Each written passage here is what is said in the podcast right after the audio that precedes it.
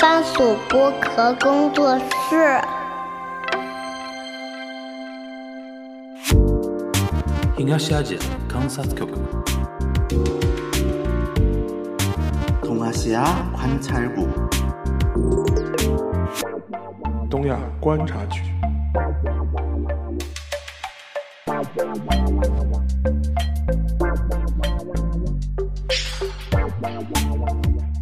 大家好，欢迎收听本期的东亚观察局，我是小星。大家听到今天这个节目的时候，可能会有一个疑问啊，之前呢是俩俩队儿，然后呢又是天天串台，哎，怎么现在变成你一个人队儿了啊？大家肯定会有这样的疑问。今天是属于一个特番吧，继一年以前在北京，因为一些不可抗力的原因连线之后，第二次啊，应该是东亚观察局除了连线以外，第二次在北京的一个线下录制啊。那么今天我们谈一个什么话题呢？相信很多听我们这个节目的朋友们，尤其是对韩国关注的朋友们，肯定对于一些就是综艺节目以及一些韩剧、韩国电影这些文化类的东西很感兴趣啊。所以今天呢，我会和两位对于韩国文化也不能颇有研究吧，可能这话说的有点稍微那个点，但就是对韩国文化颇有造诣。两位有台的主播，今天我们就来聊一聊韩流文化当中的 PD 们。首先让两位嘉宾打个招呼。 안녕하세요， 안녕하세요， 我是晶晶。我是乔比。两位呢是来自于播客《欧摩亲姑》。说到这个播客呢，我记得啊，两位当时第一期是讲那个冰美式，对对对对，当时呃应该是上了小宇宙那个精选推荐，嗯，最早应该是嗯樊一茹发给我看过一次，哦，是吗？我受宠若惊。对，看过一次说，哇，韩国的力量终于不单薄了。嗯， 终，因为我记得做东亚的时候，当时很多人评论就说，因为相比之下，像比如说像樊一茹老师啊，包括沙青青老师，都是日本背景会更重一点。嗯，然后就说经常说听到韩国的那种势单力薄，就你一个人一对二的感觉。 后面就是也有一些朋友陆陆续续给我反馈过，就是你们这档节目，然后我也去听过几期，正好后来有一期提到了东亚观察局哈。嗯，对对对，我们节目的听友一直希望我们聊一些韩国时事相关的对内稍容微啊严肃一点嗯，是的，只要是韩国发生了一些热点的内容，这些听友就会说你们要不要聊一聊这个？但是因为我们两个其实主要是希望聊韩国爱好啊、影视剧啊、综艺这些相关的话题，对于严肃话题这个领域涉及的比较少，所以就推荐他们去收听东亚观察局。 我记得当时李秀满那个事件刚出来的时候，有听众朋友说希望我们聊一下，正好你们当时那个东亚观察局就聊了一期这个嘛，然后我们就说那就直接去听你们的就好。后来就是你们介绍完了之后，就有一个我们的共同好友，应该是就是你们也认识，我也认识的一位朋友，把你们这个播客的这就这一期发给了我。然后当时我就有两个感触，第一个就是因为我经常是会看，有时候偶尔也会听到嘛，包括有时候在小宇宙今天也会看到。然后另外一个就是感觉这圈子真小，是的，感觉确实播客圈关注韩国文化的就比较不是就很少多我觉得对都不只是播客圈啊，我们包括说到，其实我们本来就有共同好友吧，啊， 说起这个，我跟小星的这个渊源就是，我当时在韩国有一个朋友，他在 MBC 电台工作过，他当时应该是跟你认识的。那个朋友呢，他是我的室友，所以他每次就比如说下班的时候会闲聊一些他工作当中的事情嘛，就有提到过你。所以你当时在我们那一期播客底下评论说很荣幸什么的，然后我这不是小星吗？ 然后就说在韩国时候没见过面，没想到线下来北京竟然还能见到。对，因为我当时就听了那一期嘛，因为后来也是有人跟我说你们在北京，正好因为我也工作原因常住在北京嘛，所以就正好有这样一个机会，我就当时赶紧留了个言。其实我也没想好呢，我们一起录什么，我就说先留个言，反正人既然在北京，既然我们没有了弹窗宝的困扰，大家都懂的，北京人民都懂的。我之前跟另外一个也是在北京那档播客叫《即兴沉默》，当时也连麦过。那次就是因为几个嘉宾轮番被封，最后愣是拖了两个月。啊，就是去年去年对，去年那个时候拖了两个月才就完成录制的，所以感觉反正没有弹窗宝了，我们没有这一大困扰了，赶紧约去。但好像我们约了大概大半个月，对，大家工作也比较忙，是吗？对，一个在工作也比较忙，可能刚联系的时候，那时候我还在韩国，对对对，你不是在韩国待了一个多礼拜才回来吗？对，一个多礼拜才回来。然后回来之后呢，就大家也各有各的工作，各忙各的，然后就拖到了今天是四月九号哈，星期天，就星期天晚上，明天还要上班呢，嗯是 的，不要提这件事了。所以赶紧来录一期。那么今天我们来聊什么话题呢？因为我当时也听过你们的一些节目啊，经常给大家介绍一些韩国的一些书也好啊，一些影视作品的一些综艺也好，分享一些你们自己的一些感想吧，应该叫。我们在第一次见面，就是相互聊的时候，也聊到了关于一些 PD 们的话题，因为两位好像也经常会关注一些就关于韩国的一些综艺节目啊、一些电视剧啊，嗯而且在这种综艺节目、电视剧，我们也都知道，其实 PD 制片人他在一个这些节目，就我们耳熟能详一些韩国的节目当中的一个作用，应该是也是一种灵魂级别的，是的，是的，就是没有了 PD，可能就没有了灵魂。嗯，对，就是所以说呢，我们当时就是想着说，要不正好这一期，因为两位应该也算是韩流文化的重度爱好者。因为其实我呢，可能这段时间反而会看的比较少一点。一个呢，也是确实时间吧，时间也有一些，现在再加上我觉得现在更新换代太快，我跟不上了。嗯，也跟不啊上了，所以说也想借这个机会呢，想和两位，一个是聊聊最近的一些新的一些，来给我做一些科普啊。另外也希望借这个机会能一起聊一聊吧，就是嗯对于韩国的这个 PD 以及对于韩流文化的一些影响，那、嗯这些方面我们可能聊聊这个话题啊。那么我想先问一下，两位是不是平时会经常看韩国的那些综艺啊，比如说电视剧也会经常看吧？嗯，不是经常，应该是每天都会有看这一这是些种吧生活，对融入生活了。呃，在节目刚开始说有很多的研究，还真的 谈不上造。诣，造啊诣，造诣。但是我们是属于资深爱好者吧，可以说，因为看韩综、韩剧的时间比较长，应该算是从学生时代，可能初中这对些对，就初开高始，中就开始嗯，了，算到现在可能也挺多年的了。而且我当时去韩国的目的也是追星， 就是类似于这种特别喜欢韩国文化。啊最早追的是谁啊呀、哦，我当时可是兰家人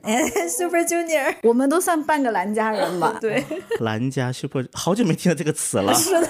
确实有历史比较悠久了。但是我们兰家人现在至今还活跃活跃在在综艺 界，对，就是伞是满天星， 呃，是的，是的，比如说任哥呀、老罗的这些综艺里面都能出现我们兰家人对对的对身对影。因为我感觉 Super Junior 他其实虽然有个别成员出了某些意外啊，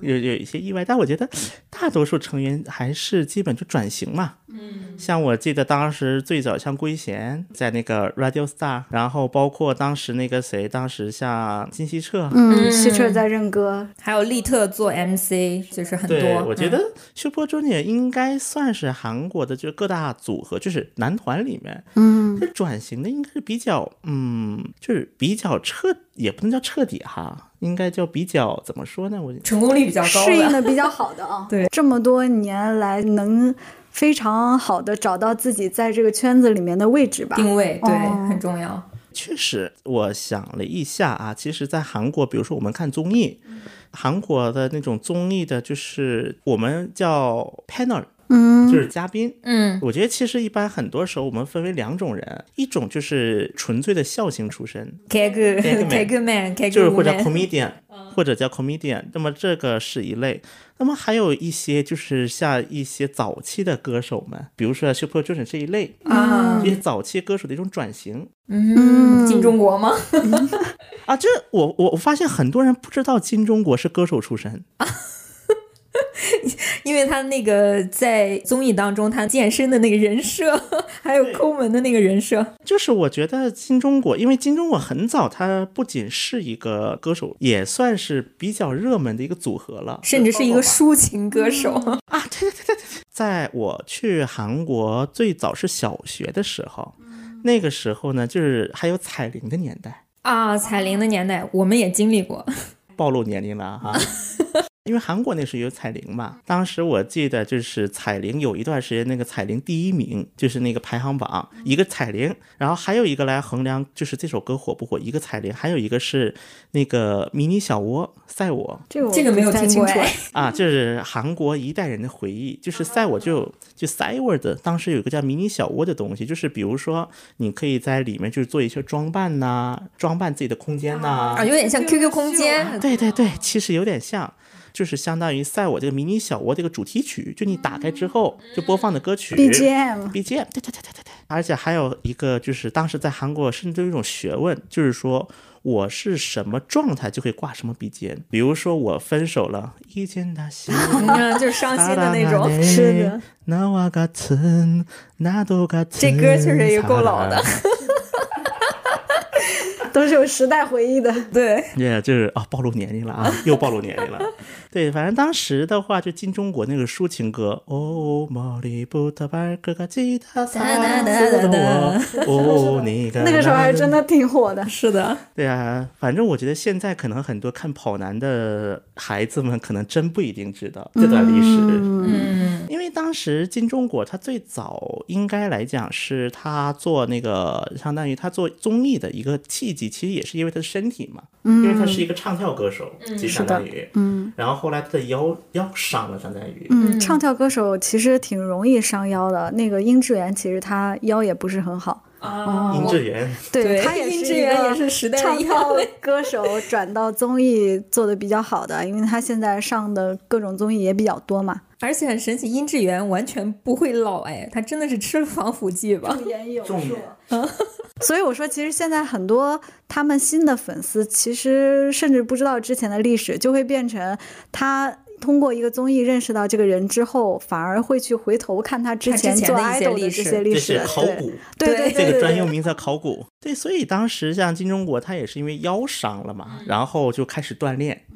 因为腰伤了，他才开始像现在这样健身，嗯然后锻炼，然后相当于在综艺有新的一种人设。因为我觉得其实综艺很重要的是一种人设感。那么我觉得这里就得不得不提到我们的罗 PD 了。是的，我觉得罗 PD 他的很厉害的点在于啊，我觉得罗 PD 啊，包括金泰浩，嗯，调到韩国综艺嘛，两大山脉，是的罗是云的熙、金泰浩。我觉得这两个人厉害的一个点就是，他们相当于本来明明是个 PD，是嗯个幕后人员，但是他们站在了前台，他们给自己立起了一种人设。嗯这是我的一种感受啊，我觉得就是跨时代之处，嗯就是在于他们自己，就是第七个成员、第八个成员，因为大家知道，比如说导演或者制作人，一般都是比较出名的电影之类的，但是对综艺的话，其实国内以国内例子来讲就很少，就是大家知道的。但是罗 PD 这个现在在中国这边，应该没有人不知道他吧？对对对，其实这罗 PD 跨时代意义的东西可能有两个，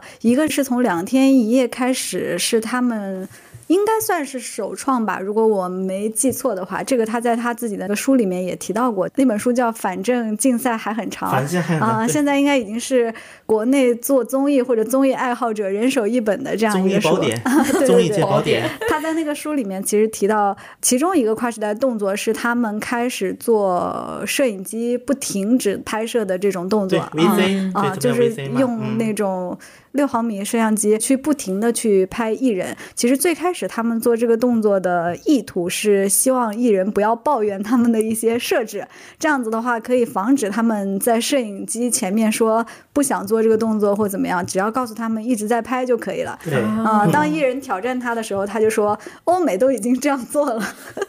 就是会给个理由。所以这个之前欧美是有这种例子的嘛？他只是这么说啊，只是然这后么说，只是这当然么欧说美。也会有《生存者》这样最早的一个实境综艺吧。啊、嗯到了老罗这块儿，在两天一夜应该是零七年吧，其实07是年第一次有了这样一种二十四小时不停机一直拍摄，通过后期剪辑再来讲故事的这样的一个综艺的方式。其实我们国内这一类综艺，应该第一个，如果没记错的话啊，应该是《爸爸去哪儿》。那个时候已经是一二年还是一三年了，一三年，但那个时候韩国的《爸爸去哪儿》应该也播了好几季。对，因为是引进嘛，是的，它是引进，引进了嘛。嗯因为我当时记得印象很深的一个事情，就是我个人因为工作原因，我在那个韩国电视台工作的时候，当时也是在作为综艺组的忙内嗯，好小，忙内，那就会做很多很苦的事情吧，想必。啊、说起来让我想起了一个事情，就是嗯，我当时做那个综艺呢，它是有很多就是挑战类的项目。当时那段时间就经常就会搞一些尝试嘛，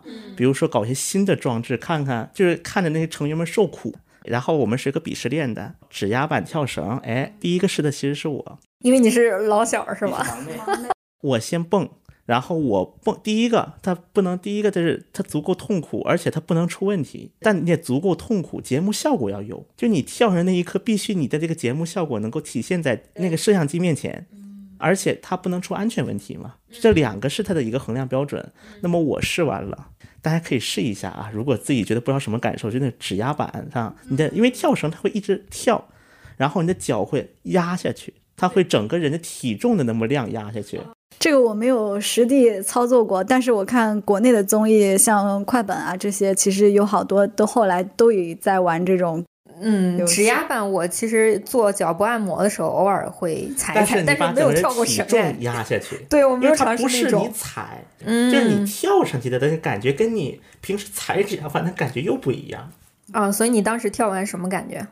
反正就是节目，就是在摄像镜头面前的节目效果特别充足。就是真实的，然后我试完了，就轮到作家去试。嗯， 作家试完了，反正就是当时有个鄙视链啊，我们内部也是，后来嗯就是都要 PD 去试、p d 试完 CP，因为像韩国的很多综艺节目，它有 CP，就是嗯总、总监制，类似于我们的概念。然后总监制试完才敢让艺人上去试。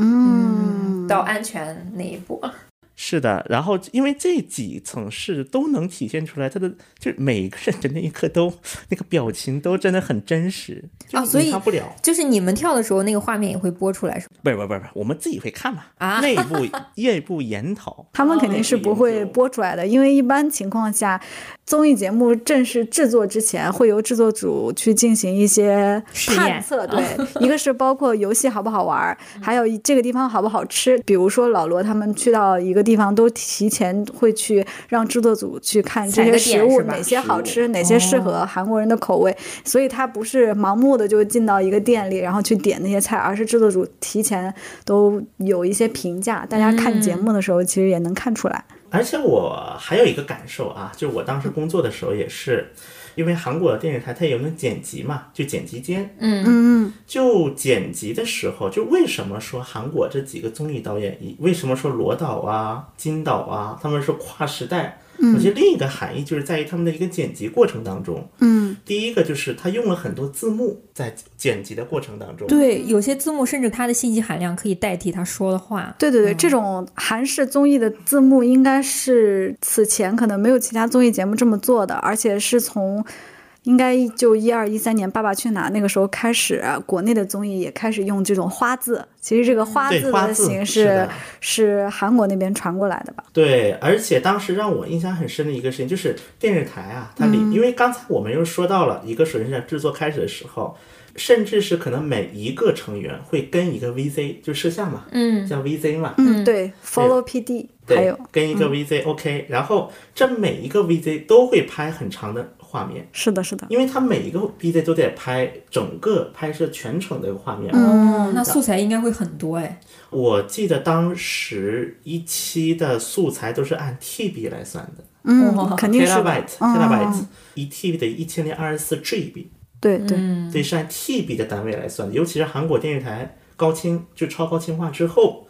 基本 TB 的素材就把你得把这些素材它全部要剪在一起。那么有一个很有意思的点是什么呢？因为这种剪辑间吧，就韩国电视台剪辑间，它很暗无天日，没有窗户，而且很小，小两黑平屋米，是的，是的，可能两平米都不到啊。你进门左门是三个显示器，嗯，显示器上面会贴提醒，就这一期需要注意什么，就可能这有时候这个便利贴都贴满了已经。嗯，然后三个屏幕，因为它那个键盘也不是我们电脑的那种键盘，它是特殊的键盘，就有带颜色的那种。嗯，因为当时是用就是那个剪辑软件嘛，就是它很多快捷键，就是它你没有办法按照它正常的电脑来看待，它不是一个正常的电脑，就它很多键就是专门用来让你剪辑的键，你也别想着溜号，你也别想着干任何事儿了，这个键盘就就用来剪辑就够，只能用来剪辑。对我最早对于这个剪辑机器的印象是来自韩剧《女主播的故事，还有一个翻译叫《夏娃的诱惑》。他们里面不是综艺节目，他们不是新闻节目嘛？新闻节目的那个剪辑机器，当然那个年代的，现在肯定是呃先进很多了，但是它的那个剪辑的那个按钮还是差不多的，就是有一个可以旋转的东西。现在我们国内有一些机房可能也是这种，不知道现在多不多了，但可能现在更多都是用电脑在剪吧。对对对，哦，我的印象是在一就比如说综艺的后采就会采访一些它的剪辑过程什么的，嗯，给我的感觉就是像你说的暗无天日， 然后就是在那边感觉没日没夜的在那工作，对，然后这里会坐着一个人，然后旁边还有一个小椅子。这个小椅子给谁用的呢？给 PD 用的，PD 会来巡逻的。啊，他要监视一下是吗？就比如说罗导这种人，嗯他会过来的，他会比如说每个剪辑师转，然后转着就就旁边那个小板凳上坐下来了，嗯然后说这儿这儿，然后他就开始看画面。然后看着嗯看着，哦，这个地方是不是该加个这个？那个地方是不是该做个那个？这是韩国的 PD 他们的一种感觉，就是他们会亲力亲为，亲自去让做一些东西。嗯，对，其实我不知道其他 PD 是怎么样，反正罗 PD 啊，还有申 PD 啊，申元浩啊，嗯申导嗯申导嗯像他们这样子的性格的人，就我感觉他们俩因为不是非常好的朋友嘛，而且我好感基觉友好 他基们友的性格也很像，就是很多事情都亲力亲为。我记得有一次在看李食堂的时候，就是李秀嗯根单独做的 YouTube 的那个节目，在老罗那个频道里，有一天好像老罗来迟了，当时就有人说他是在连夜剪暑假那个节目，郑玉美和崔宇植的那个另一个综艺，嗯就是他自己熬夜盯剪辑盯那个节目，是的包括最近申导不是在忙那个蓝光版 Blu-ray，吗？ Blu-ray 那是他亲自去剪花絮，你都很难想象他的电视剧已经这么卖座了，他还要亲自去剪花絮。他自己的言论是说为了节省那个制作 费，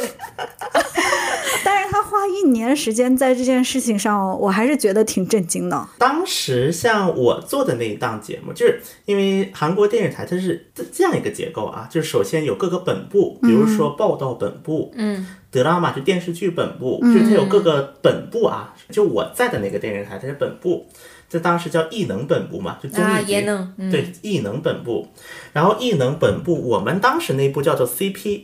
就是相当于一个组是一个，就是其实就相当于是头儿。嗯然后呢，就是一个组就负责若干个这个台的综艺节目。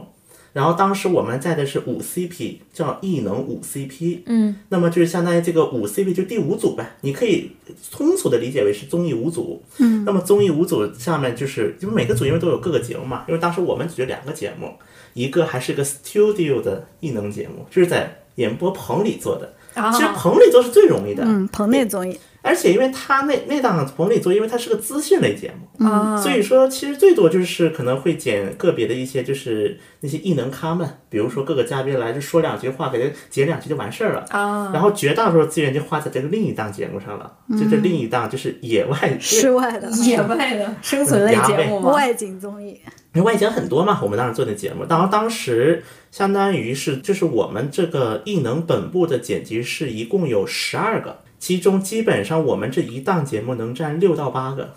啊，能占六到八个这个剪辑室。然后刚才说剪辑室说一半儿啊，它那个结构有一个小板凳儿，而且这个是个惯例，你无论是哪家电视台，都有无论是什小么板凳儿， 对，都是个小板凳。嗯，因为有时候他有可能坐在那儿了，嗯甚至说如果他 P D 觉得我该解的东西多，那就说来你坐那儿。啊，就我要来亲上自上手了， 对对对，对，这是个惯例，你无论去哪家电视台都是这个结构。然后呢，在你的旁边呢有一个钟表，嗯，你只能通过钟表知道你几点了，因为暗无天日嘛，没有窗户是啊。然后呢，在你的后面有一个板床，啊，就直接睡了，是的对直是接在那的，儿，你后面就有一个板床，你转过，因为你转过头，其实也就很小的一个空间了，一个电脑椅，一个板凳，后面一个板床，你也没空间了。嗯，这个屋子。所以当时就是首尔政府就有一个大数据就说嘛，在首尔冰美式卖的最畅销的地方演 播电室视嘛，台。啊，首尔那个 DMC 数码媒体城就是电视台的 GGD，、首尔是有这大数据的。嗯，那你说这些冰美式大半夜被谁喝了呢？就是导演剪辑就是们，在熬夜剪辑的人们，所以说你如果啊，咱们就再个假设，如果你有空进电视台的人，哎，你送 他人红参绝对不会错。啊，跟上一期节目接上来了。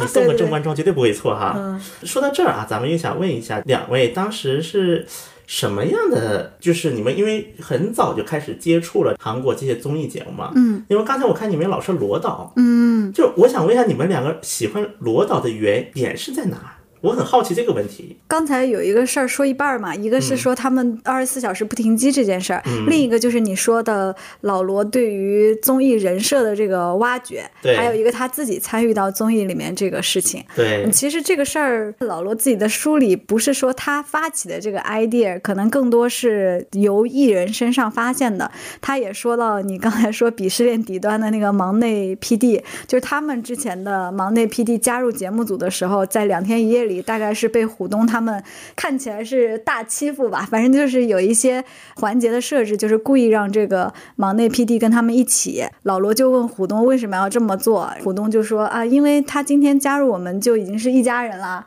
啊，这个时候是老罗突然觉得说啊，其实我们不是在做艺人的一个综艺，而是摄制组和艺人都是一家人，我们在共同创造这个节目。这也是我看老罗综艺觉得挺温馨的一个地方吧。我觉得他的综艺总是能够治愈人，就尤其是像现代人生活压力太大嘛，还有我们上班压力太大，然后你停下来的时候去看看他《三十三餐》啊、花样系列啊这些节目，都会觉得安慰人心。这个是我的感觉啊。嗯，我其实跟你有一些类似的感觉，因为我当时追那个罗 PD 综艺的时候，其实没有你追那么早，我应该是从他那个花样系列开始，到后面他那个饮食堂，呃，包括三十三餐，给我整体感觉就是，首先他们就很多取景地都是国外嘛，然后都是一些国外风景特别好，然后特别惬意的地方。嗯呃，你就是当时处在一个比如说工作当中，就像大城市冷冰冰的那种，你每天就是除了工作就是工作，生活特别的急躁，而且比较繁忙。然后你看到这些综艺的时候，就会像你说，就特别治愈人。嗯对，那么我这个问题我是替听友朋友们问的，嗯，因为我相信很多听友朋友们，他们可能对于罗云熙很多时候就是要么是个别几档节目可能看了，嗯或者是可能听过这个名字，但是这个人不了解。那我现在如果问两位一个问题，我说如果我想了解罗云熙，比如说像罗云熙这个 PD，那么我最应该看什么节目？有推荐吗？嗯，这是个挺好的问题，我还真没想过这个问题。但是我首先肯定会排除《新西游记》， 因为我觉得《新西游记》是一个上手门槛很高的老罗综艺，就是它不是一个。对韩国文化毫无了解，或者是什么人都不认识的情况下，可以一看入就坑神很器，喜欢对，的推荐一个入坑神器对。我觉得可以尝试看一看、呃花样系列或者是影餐厅这样子的系嗯我也列比较吧。推荐饮食堂。花样系列就像刚才乔比也说的，就它有很多旅行地，比如说冰岛呀、老挝呀这些地方。而且如果你看过《请回答》系列，哎，又 Q 到深岛了。如果你看过《请回答》系列，因为我想大多数对韩国感兴趣的人，嗯应该没有人没看过这个系列三部曲吧？经典经典，是的，如果你看过这个，就可以去看他们这些剧组的人去花样系列去玩儿。如果没看过的话， 就可以看看《影餐厅》或者《三十三餐》这样子的。我比较推荐饮餐厅、饮食堂这个原因，就是我觉得他们把韩国文化描写的特别的美好。就是韩餐，其实，在我们大部分人印象当中，就是觉得会它饮食比较单一啊，鄙或视者链是。底 端，但是结果《饮食堂》这个综艺播出去之后，你就会发现，哎，很多人都想去尝试一下这些韩餐啊。嗯是的，你别说，就是我们在 B 站有时候看这些综艺的时候嘛，就会有弹幕就说，呃，韩国有什么好吃的啊，根本就不能跟中餐就那比配叫菜嘛，啊对那配是的叫菜嘛。 是的，是的，不论我们怎么去认知韩国文化，但是他们在文化输出这一块儿，综艺啊、影视剧这边做的都比我们强不少。嗯那么我们再细一点，因为你不可能要求所有听众朋友们去一个个去听每一个节目啊。嗯那么是不是有一个我，比如说我就中意这一集，有没有呢？比如说特定的一期节目，如果让大家去看一期的话，这个其实很难挑选出来。补充一个啊，就是如果嗯实在是没有看过老罗节目的人，他还可以有一个选择的维度，就是如果这个节目的嘉宾里面有你喜欢的。老罗太会挖掘艺人的特质了，他一定会让你看到这个艺人不一样的一面。另一面啊对比如说，如果你喜欢 IVE，对吧？你就可以去看《地球蹦蹦游戏厅》，里面有这个安宥真的这个表现啊。如果你喜欢 Winner，你就可以去看《花样青春》Winner 的那个特辑。但如果说我个人最喜欢的某一期，那应该是《新西游记》里面宋敏浩的那个送神纸的那一期。如果看过的朋友应该知道是怎么回事。总之就是一个老罗打赌失败的一期。逢赌必输。 是 的，是的，是好的。像他逢赌必输这个人设也是这个时候开始的吧？虽然可以追溯到《两天一夜》里面，他也会有一些两天也呃赌太博古早了。但是他的逢赌必输的这个特质，一定是在《新西游记》这个节目里面形成的，包括他们 YouTube 那个频道《月球公约》什么的，这些都是大家耳熟能详的。当然是罗 PD 粉丝可能才会知道啊，如果没有看过他的综艺的话，可能不是特别了解他的这个特性。刚才提到这个人的这个搭配这个问题啊，我觉得嗯李瑞镇真的是相当于是罗，就是被罗 PD 真的挖掘出来了他的另一面。是的，是的。本身韩国演员出演综艺其实没有那么多吧，或者是唱而优则演，哦，嗯，没有什么亲近感，但是他在老罗的综艺里面就总能体现出他的人格魅力，反正就是一个贵公子的形就象。而且一边嫌弃一边来。是的，关键是他在出演罗 PD 的节目之前，其实说实话，我并不认识李瑞镇，嗯，但是反而是出演了这个老罗的综艺之后，就是觉得他很有魅力。就是老罗让很多本业不是做综艺的人开始出圈了，对对对，嗯，就比如说殷志源，啊，殷志源可能小孩子们已经是不知道了啊。当年嗯有一个组合跟 H.O.T 应该叫做红并咖位，嗯对并列齐驱的， 叫那个水 Sense 水啊晶男孩儿，水晶男孩儿。 我可是水晶男孩的粉丝，哎，别别这么说，暴露年龄啊， 容易暴露年龄也。是也是我只听过哎， ，H O T 嘛，不是，我只听过水晶男孩。啊，因为最早殷志源的形象就跟现在殷志源还有点差异，嗯，就是当时他在舞台上。对，他是 idol 嘛，对，idol 出身，所以我觉得音乐当然是个例子啊，李瑞镇也是个例子。刚才说的演员这个问题，因为我自己之前带过演员，带过一段时间韩国演员嘛，也是就有这个经历，就给我感觉啊，其实对于演员们来讲，一个是。确实，可能在韩国的娱乐圈当中，确实也有鄙视链。是的，是的，确实，演员的鄙视链吧，要比 idol 啊高一些。但另一个问题就是，欲戴皇冠，必承其重。嗯你既然做了演员，那么你自己很多时候也有一种社会也好，一个角色给你套上的一些就是形象、定一些位人是设吧嗯定位。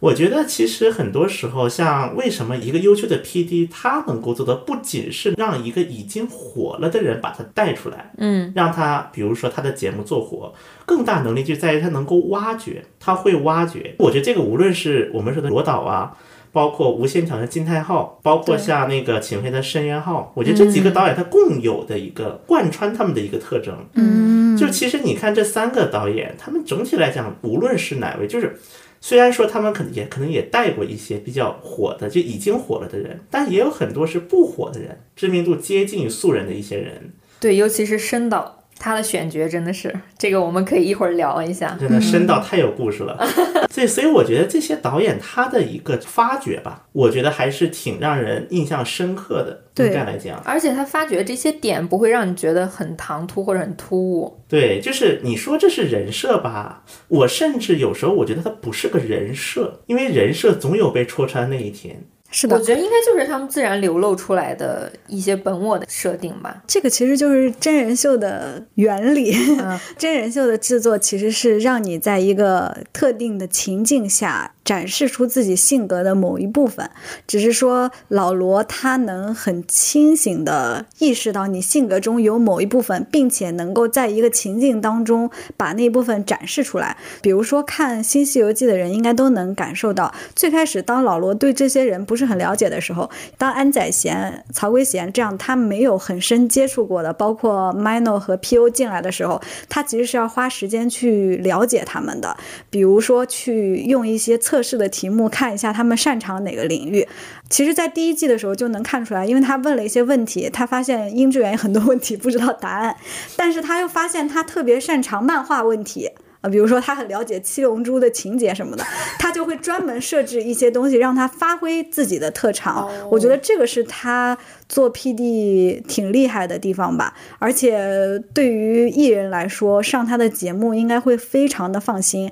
因为他只会展现出你好的一面。但是这个也有缺陷啊，就是为什么老罗只和熟悉的人合作，而且他合作的艺人范围很窄。比如罗说赖做了一个对罗赖 他做了一个新节目以后，他倾向于去找他更熟悉的人。如果不熟悉的人，相当于他要从头又发重新掘挖从掘头挖这掘个魅力。当然，还有一个要说的点是，这些魅力其实也不光是罗 PD 一个人的功劳吧，因为作家在这个综艺里面也非常的重要，相当于他写的这些情节和故事的 line，这样能体现那个艺人的闪光点的。这就不得不提到李友静。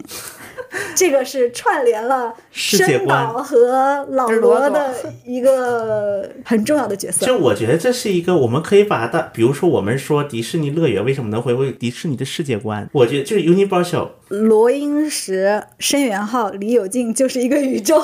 他们三个人像是那个《老友记》的那种核心的存在，是他们三个人延伸出了一个电视剧的宇宙，一个综艺的宇宙。 说到作家啊，我就是参与综艺制作的时候啊，反正比较古早了也。我记得当时我印象很深，我我刚到节目组，正好赶上当时我参与的第一期的拍摄，嗯，就已经在拍了。我第一天啊，啊那是你刚，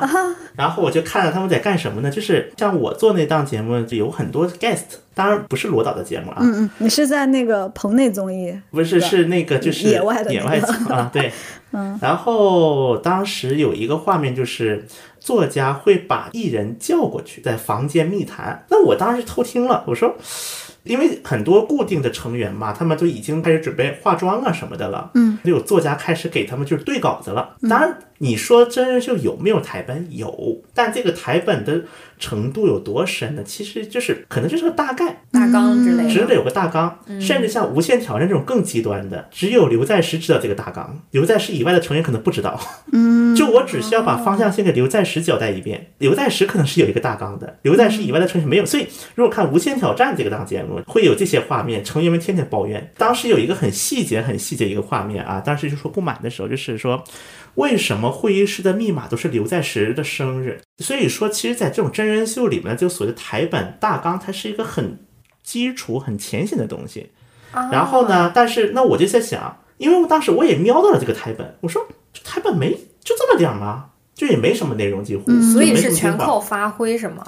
呃，大头靠发挥。然后我就在想，那你说这个嘉宾作家带着嘉宾去干什么去？那我当时有脑袋肯定有个问号嘛。后来我才知道是谈话去了、嗯，其实是要了解他 i 的 n t e r v i 性 e 格 w 吧。嗯事前 interview、是的，按理来讲，这个事前 interview 会在节目录制前就写台本的时候就已经有了，哦但是因为嘉宾个人的时间原因，因为当时我们那个节目有很多临时来的，就可能做一些宣传需求，嗯嗯嗯，就很临时的，就比如说可能昨天还在什么什么地方什么干什么什么的，然后今天就匆匆忙忙录完节目，然后明天就走，就这种的，甚至可能不是明天走，可能是今天下午就又转 下场午了就。还有档期，嗯嗯就之前没有机会聊到。对，所以说就是现场聊，嗯，然后就是现场就会问很多问题，比如说就问的很细。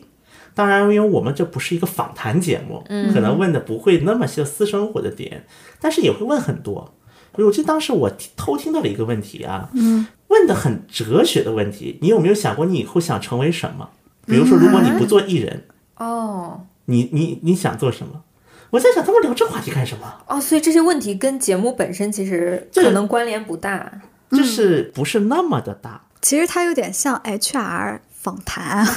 就是你们面试的时候啊，都经历过吧？就是 HR 问你的一些问题，其实是宏很很宏宏观观的，啊啊当然了，他你需要知道你的这性种格嗯 interview 啊，最夸张的是申元浩，人家啥都敢 问。啊。对，申元浩是但夸是申元张的，浩最著名的就是他的 casting 做的特别好嘛，这对，个但是他问的也很奇怪，啊，这有很异想天开的问题啊。反正咱们就说回来作家这个问题，嗯所以我发现啊，其实，在韩国的很多综艺节目里面，他作家远远不是一个只埋头写稿子的人，嗯，他可能是比如说，如果我现在一幅画，那么 P D 它可能是勾勒出了一个线出来，一个嗯线条。那么涂颜色的这个角色其实是作家，作家给勾勒出的线条来涂上颜色。啊，这跟我认知当中不一样啊。我认知当中，作家他就是写类似于剧本这种，然后剧本写完了，可能就他的尤工作其就是像结束了。尤其是像综艺节目的作家，对，我觉得综艺跟电视剧不太一样，所以对嗯为什么说李友静很厉害呢？就是他从综艺转到电视剧，其实对作家来说是完全不同的领域嘛。对综艺对作家的要求是他临场的一些反应，就是当看到艺人在这个情境下发生了什么，他得非常快的能反应出来。哦，这里我可以有一个故事，或者对这里安插一个悬念。但是电视剧可能就是像刚才乔比说的，我都是把剧本实现好的，你只要按这个去拍就好了。对，但这个可能就跟你刚才说的有点反了，就我会觉得电视剧而言，可能作家是那个勾勒出来，也不是说线过，可能有一个顺序，比如说可能是导演先说我想要一个什么概念的东西，然后对作家去把这个。呃，细化到一步，后续的实现再是导演来做。这这就是《请回答》嘛，嗯啊这请回答》对对系列的一个逻辑嘛，嗯它的一个整体制作逻辑嘛。咱们就是说，作家就是说李友静，宇宙当中串联两颗行星的一个角色啊，我是觉的得李友静她就相比于这两个男人，在荧屏上出现嗯对的他其实不多出现的很少，而嗯且他我感觉是不太愿意在镜头前出现，但是他好像是那个幕后大佬，我总有一种这样的感觉啊，就因为牵线是的，是的，是的，虽然说他俩最早认识啊，是因为一个台的嘛，嗯对就是对对，同一个 KBS 出身，他们是同期。对，而且是同期出啊身，，申导说爱同期就是爱国 家，这个是一个部队梗，这个是个部，最早是个部队梗，就是在韩国，因为大家知道韩国有服兵役，啊，然后以前韩国的军队确实也存在一些就是比较前辈欺负后辈的一种文其实化。就是传统就是我们之前之前在聊聊的那霸个嗯凌的时候也聊过，就军队很容易出现这种上下级阶层的这种对，对，然后所以就比如说，经常就是，比如说你干的不好，嗯，我就罚你们这一期的人一起罚。啊，同期啊一块儿发，怪不对，得所以说这是久而久之就有这样一种军队梗，它其实最早是一个同机擦当，拿拉擦当，啊，怪不得，因为爱同期就是爱国家。我看到这个是因为罗 PD 有一次给水晶男孩拍新的 MV，就是柳七烈给他们写了一首抒情歌曲。嗯，他打电话给申导，让他帮水晶男孩拍一个 MV，然后申导说：“都这把年纪了，还要去拍 MV 吗？ 那玩意儿可累了。”然后说完之后，还是老老实实的帮他拍了，还用了这个 G 一的那个场景。完了以后，老罗组的人就说：“嗯申导是不是很后悔交了这个朋友？”他说：“我不是主动交的朋友，是爱同期，就像爱国家。一”他们边嫌俩弃 真一的边 爱啊是。相爱相杀的这个关系。就是因为我觉得像这种同期，他们肯定也是一起受过罚的，嗯，也是在因为韩国的电视台，尤其是三大台啊，它这种前后辈的一种，就是其实辈分感是非常强的。我们说，包括说到刘在石，因为讲到韩国队肯定会讲刘在石嘛，对，当然，刘在石不是今天我们的重点，只是我会说一个事儿。刘在石之所以很多，因为他是 comedian，他是 gagman 出身，他是而且是公切，就是是 KBS 的那个孝星出身嘛。为什么很多孝星后辈们尊重他，把他敬仰他？一方面是因为他是前辈，但如果只是前面前辈千千万，为什么只有刘在石能叫神？有一个原因是因为，就是像韩国的广电产业一直以来是前后辈非常严重的一个行业。为就怎怎么能体现严重？一个最典型的案例，在韩国，我个人遇到有三个行业喝酒是会喝到五茶六茶的，我去误差咱就喝六到第二差天啊喝到第二天。一个呢是金融产业，金融业，嗯啊，就是银行啊这种金融业，传统金融业。嗯第二类呢，就是一些有重工，应该叫做爹味儿比较重的产业啊。嗯我应该这么说啊，描述的，就大家能 get 到那个感觉啊。就是年长男性比较多的 那这是一种，尤尤其是这种体力活多一些的。嗯第三类就是广电，这三大台。广电竟然在里头，感觉跟我们国内好像也差不了很多。但是国内没到五因为轮国六内是轮啊，因为国啊内国内广本身电酒从业文化人就员也好喜也年偏年轻一些，啊其对实，因为韩国的广电，你如果看三大电视台，就是它都是分期的，比如说第几期、第几期、第几期，嗯，比如说你是 KBS 第二十二期孝星，你是 KBS 第二十期孝星，那么二十二期、第二期啊，선배님。啊，我对懂我对懂对，然后呢，像孝心以前还有挨打，还有挨打的。啊然后你挨打呢，你同学要跟着你挨打。是刘在石和他的伙伴们自己被挨打过，但哦我不打我下面，哦，所以自己是的从他勇这边气改了。怪断不的得了。哦，所以说，在韩国的电视台，它一直以来是有这样辈分的文化的。嗯，那么再说到罗导和申导，罗导和申导之间，因为他们也是同期，虽然说编导他不会像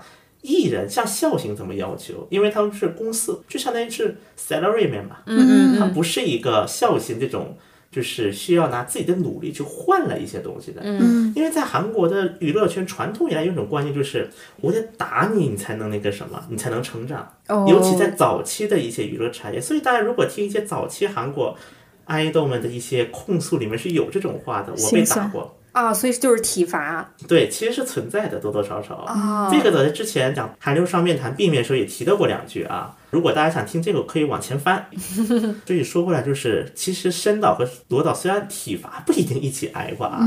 但确实是经历过很多事情的。作为同期来讲，可能也被比较过，但更多时候两个人，他因为两个人毕竟风格不同嘛，嗯，风格不同，所以说他应该还是走到如今，好基友嘛，嗯，好基友一起走嘛，说白了就是。是的，我觉得也可以聊聊说，比如说他们俩是怎么走到一起的。刚才说的李友静这个事儿嘛，我是觉得为什么申导和罗 PD 的创作主题那么嗯的一致，是因为他们共用一个作家。为什么总在申导的这个电视剧里看到友情特别重要，在老罗的综艺里也看到这个主题？对其实就是因为他们三个人本身也是这个友情的关系。我一直觉得《老友记》应该给他们带来了比较大的影响，这个是我个人的观点观点啊观。点我在这个《请回答》系列里，主要是《请回答一九八八》里，其实看到了一些《老友记》的梗啊，当然是我自己感觉是《老友记》的梗。啊，确实是，嗯，你不用自己感觉，这个哦，确实是吗？这个是有证实过，一会儿可以说说你和申导的这个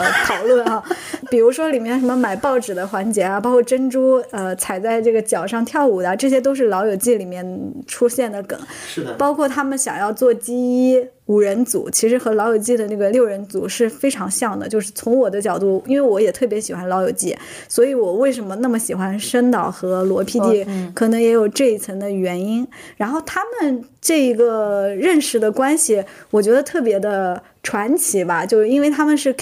KBS 同期，同期他们嗯是第二十七七期，期二十七嗯，然后李明翰是二十二期，对他们都是 KBS 的。这个二十七期非常的传奇，因为这个里面出现了非常多多厉的害的导导演演，嗯包括《梨泰院 Class》的导演，还有。卫生和 Signal 的那个导演，还有迷雾和夫妇的世界那个导演，就是他们这一组人做了这么多电视剧啊，但是他们里面只有罗 PD 是一直以来是做想做综综艺艺的，嗯其他人都是被调剂的。就像我们上大学专业，人家报了纪录片，报了新闻，然后结果被调剂到了综艺，因为综艺是电视台的鄙视链里头鄙视链底端又是鄙视链， 对，只有老罗是自己主动报了综艺这个组。是的，啊、老罗自己在直播里说，其他人为什么转去做电视剧了，是因为看到我已经这么厉害了，他们想必无法超越我了。啊，所以这个是调侃还是真的？当然是调侃啊，啊他是因为跟申导在一起做直播嘛，申导说可以直接这样说吗？申导不是之前也拍过综艺吗？，对。对，他们俩还合作过，应该之前是做过《男人的资格》那个综艺，而且对那个综艺其实效果还可以，反正就是一个好像也是类似于要做什么一百件事才能成为男人这种主 题吧，有有点像现在那个体能巅峰， 反正就是做了很多这种吧。还有他和老罗一起做过女节，呃，也是一个有点像认哥，也是棚内的一个综艺，所以我有时候在想，后面申导他不开始拍电视剧嘛，嗯，就是因为他拍电视剧，然后老罗拍综艺，他们其实一定程度上没有很多利益冲突，导致他们的关系会一直保持很好。哦，他们在一个公司呀， 其实他们一直在一个公司。这三组人里面，还有得提李明翰，其实是他们这三组人的领头人，就是 KBS。第一个被信者。在录 TV in 的这个节目的时候，当时是谁说了一个说要说到被信者，那岂不是李明翰？是他最先背叛了 KBS，后来所有人才一起去的。 这就是有名的被信者的故事。嗯，对，因为被信者其实最早啊，最早在韩国电视剧的用法是什么呢？因为最早韩国有两三位主持人，嗯，就阿娜问什么？韩国的早期电视主持人，因为他是有一种所谓的公共属性，我们叫做，嗯，就是有一种端庄啊，就有这种形象要求的，嗯，就是他跟综艺主持又不一样，对，像央视新闻联播那啊，种嗯比，新闻联播可能稍微好，但是就有那种就是刻板要求，所以说三大台的主持人也都是，就相当于跟谁跟美一样，就只有我们的人，比如说你是 KBS 的主持人，KBS 的员工，嗯，MBC 主持人，MBC 的员工，嗯是这样一个体系。然后呢，有那么两位，应该最早是全炫茂，啊，陈根母，对 我最全爱炫的茂我读然后后面叫 Kim Sung Ju、金城洙，啊，然后呢，因为这两位一个一一前一后，就是当时就相当于离职了嘛，做 freelancer，、就是我宣布我做那个自由职业。嗯，然后呢，这个情况呢，因为对于很多主持人们来讲，韩国的主持人他也会有很多的限制，比如说你不能给家带工作呀，你必须得保持一种形象啊，要端。因为像全炫茂呢，因为他本来就是一种。不甘不不安分的一个角色，他其实全炫茂这个人的性格也好，他整体也好，所以他就后来就想做综艺嘛，就有点想往综艺方向走，然后就跑出去了。然后金城洙这个案例，因为他最早是做很多体育类的一些播音节目，而且他在是 MBC 应该是走的时候说了一句话。马구간은마구간을떠나는말은절대되돌아보지않는다，就是离开马圈的马不嗯会回头再看。对吧？然后呢，主持人们的意思，那我们是在马圈里的马呗， 然后就被封杀过一年啊，就一因为两这年，一句话，啊就因为被他们抬，就被离开的抬，嗯，全炫茂还被封杀的久一点，封杀两年，嗯，后来有这些事情嘛。所以说，当时就最少是对金城洙说的哦，培训在一路西滚牛。啊，原来裴行长裴是行长从那边出来的，对，最最最早是说这些主持人们说就转 freelancer。当然，现在呢啊，在韩国各大电视台形成了一种惯例，经历了这几件事儿之后，嗯，对于这种主持人离职的，就是比如说宣布 freelancer 的，如果没有特殊的法律纷争，基本本台封杀一年，啊，还有这样就默子的认规定了本台，但你可以去其他台呀、啊啊本台封杀一年。所以就又会有另一种案例，一个叫长僧九，叫张成奎的一个主持人，他是 JTBC 的，嗯然后后来就是因为他做那个网综，就 Walkman，啊，就一体验天职体业验职业，对对对张成奎，因为他是做一个主持人，就是经常喜欢说一些所谓的危险发言，所以说张成奎的就相当于又创造了一个案例。那如果说他想做综艺，那你来 ZTBC 子公司，就我们子公司把你收了，嗯，就你会 ZTBC 子公司的艺人了。那这样来就相当于躲避掉了本公司的一个就是封杀，因为你子公司还是自己人嘛，哦啊然后这个案例呢，后来就又应用在了罗导和申导身上。啊，他们这在个 is coming CJ Egg 子 is 公 coming，司对，Egg is coming 身上，背信者这个梗正来自这里。嗯，所以说在韩国后来这电视圈就有一种意味深长的笑啊，背培信训者长，，就有这么一种梗。那么李明翰，因为李明翰的话，他其实一直以来相当于是当时代表 KBS，因为应该来讲 KBS 综艺是有两股流派，当时是，嗯，如果大家看过 KBS 综艺的人就知道。罗英熙的两性夜，这是一种流派，嗯，然后还有另一种流，但是两种流派在 KBS 综艺局内是共存的，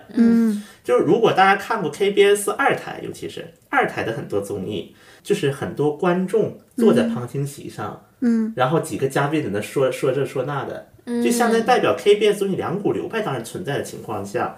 ，TVN 这个台其实很早很早就有了，一六年已经十周年了，嗯，就零六哦年、但是感觉知道的就很晚，因为这个呢，就是涉及到 TVN 的一个起源问题。因为最早 TVN 是个有线台，嗯，然后呢，比如说打开电视频道一百多号、两百多号，你搜不到嗯对他对，也是搜吧不？到其实很难找到所。以说为了博出格，那么早期 TVN 的很多节目，就是当时有个外号嘛，说一个小孩儿去了 SBS 就成了一个调皮捣蛋的鬼，去了 TVN 就成一个闹鬼的小孩儿。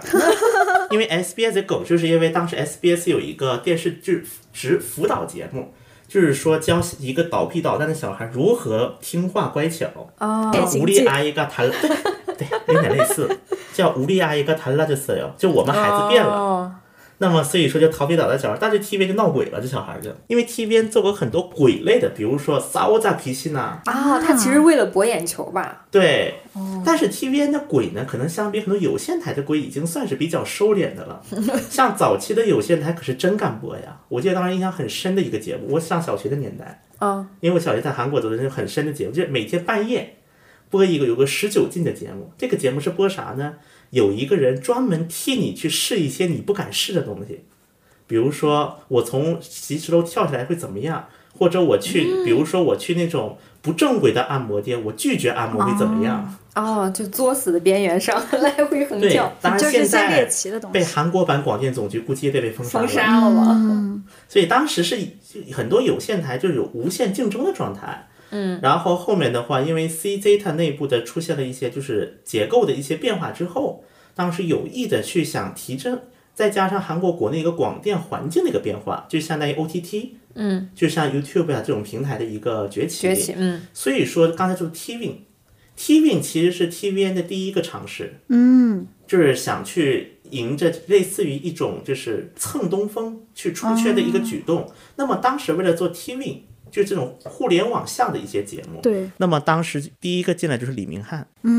当时李明翰去劝罗导和申导，嗯，是所以去劝说他是个领头羊。对，因为是李明他翰去先劝。有一次，据我了解啊，当然不要问我来源，只是我这种据我了解。因为我是大一号保密的来源，当时李明翰有一天把他们三个人叫了过来，嗯，罗英熙、申元浩、李友静三个人叫了过来，嗯，所以就说他而们且真是的在是嗯人帮 KBS 对面的一个餐厅、k b s 新馆对面地下有个日料店，嗯包房门一关，这个细节，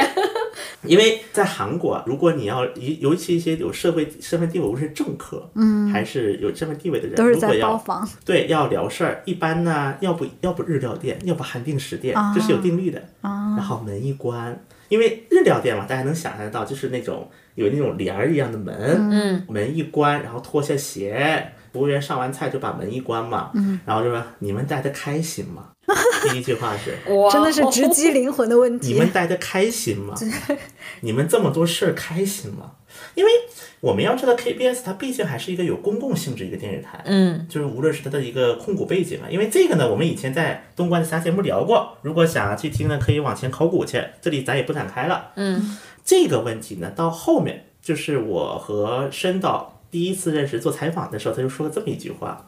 他说呢，我在 KBS 的时候，比如说我想用一把剪刀，因为道具嘛，我想用一把剪刀，打开 KBS 道具室的房门，可能光剪刀就二十多把，就各种各样都有。你打开 TVN 那个，他刚来 TVN 的时候，打开 TVN 的道具室，估计剪刀还得我自己买呢。啊，条件差异明显是吧？对，因为他没就是没有东西，他们说刚打开 TVN 的道具室是空的。而且那个时候蛮近的，一二年、一三年的时候嘛，他们入职 对 TN，，而且它不仅道具是空的，还可能还得自己买。嗯，因为他们的直属上司在他部门内算是李明翰。嗯，李明翰呢，神农见首不见尾，报销地儿都没有。这好艰苦啊，刚开始，然后，所以他说他进来第一件，第一句是骂了一句，说李明翰这个傻逼棍，你傻逼棍啊！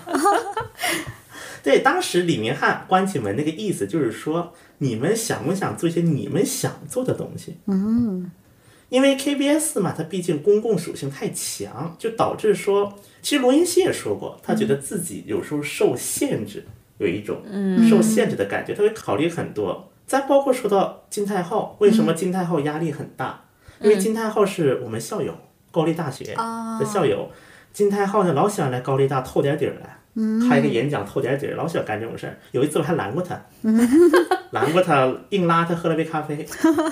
反正金泰浩也是，他们都会面临一个问题，就是压力很大。就是因为我做这个节目，不仅我得考虑它有没有意思，考虑很多社会上的各种声音，各种效应。对，因为他们相当于三大工人跟央视差不多的那嗯就种，是这个在韩文叫工人，就我不是一个 PD，我是个工人。我是个公众人物，嗯嗯，代表公共是的是的形象的这种，对嗯我不，我不是一个 PD 了，我成了一种工人。其实这种压力也是让金太后后来想终结掉吴挑的原，也不叫终结啊，叫暂停。暂停官方现在还这么叫。嗯，就暂停的原因之一，因为真的压力太大了，尤其是要无限挑战这一种，它没有固定主题，压根这对档综艺是没有固定主题的，七期都在变，嗯，所以说它每一期都要面临着每一期都要压榨。是这的种，压力。嗯，所以你明显看到金太后其实后来做那个《罗日面魔啊你》跟刘在石拿就着，明显不一样了。明对显放开放飞我自我感觉了。金太后有点罗罗英石化了。哦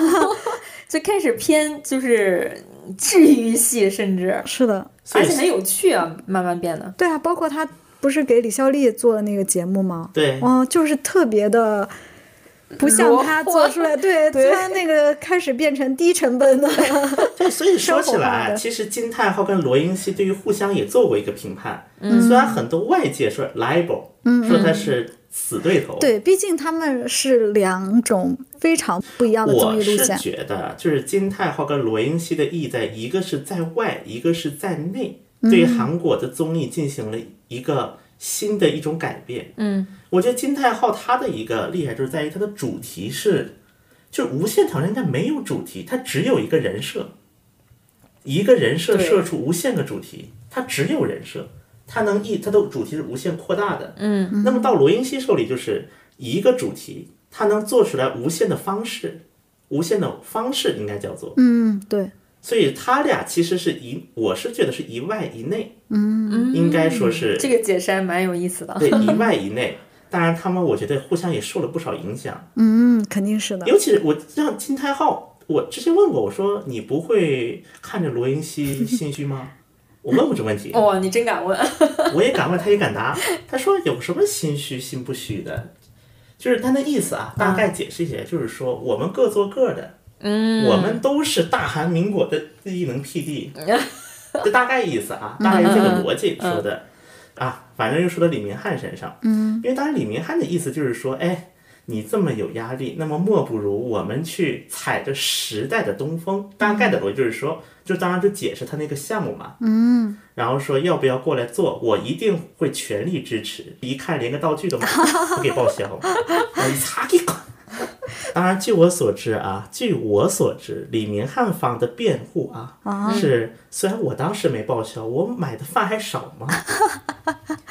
他作为应该是他们的哥 哥吧，前辈吧，就是哎当然，据我所知是李明翰方的辩护啊。啊，当然，因为他们加入了之后，后来申导也跟我说过一个事儿，他就觉得说 TVN 让他觉得，因为 TVN 应该是首创，就一个是 season，另外一个是 pilot pilot program。嗯，这个我印象也比较深。其实是觉得 申导某种程度上为我们所有打工人争取了一个福利，改成这种季播制的对时候，是因为当然 G 一那个时候应该是最先吧，Netflix 合作的嘛。对，他当时说他们剧组的成员是每周只拍四天，对，啊、当时那嗯个金大明那个演员，他说他在 G 一剧组的时候还有时间约朋友吃饭，嗯，然后这个是以前是无法想象想象的，的因为对韩国因为边熬夜播对就是边一播集一电集影对嗯对，每周都在赶剪辑什么的。我当时觉得啊，就应该有这样的在按时工作的情况下还可以出优秀作品的这种环境申啊。导是属于燃烧自我，照亮大家。我可以再举一个例子啊，嗯，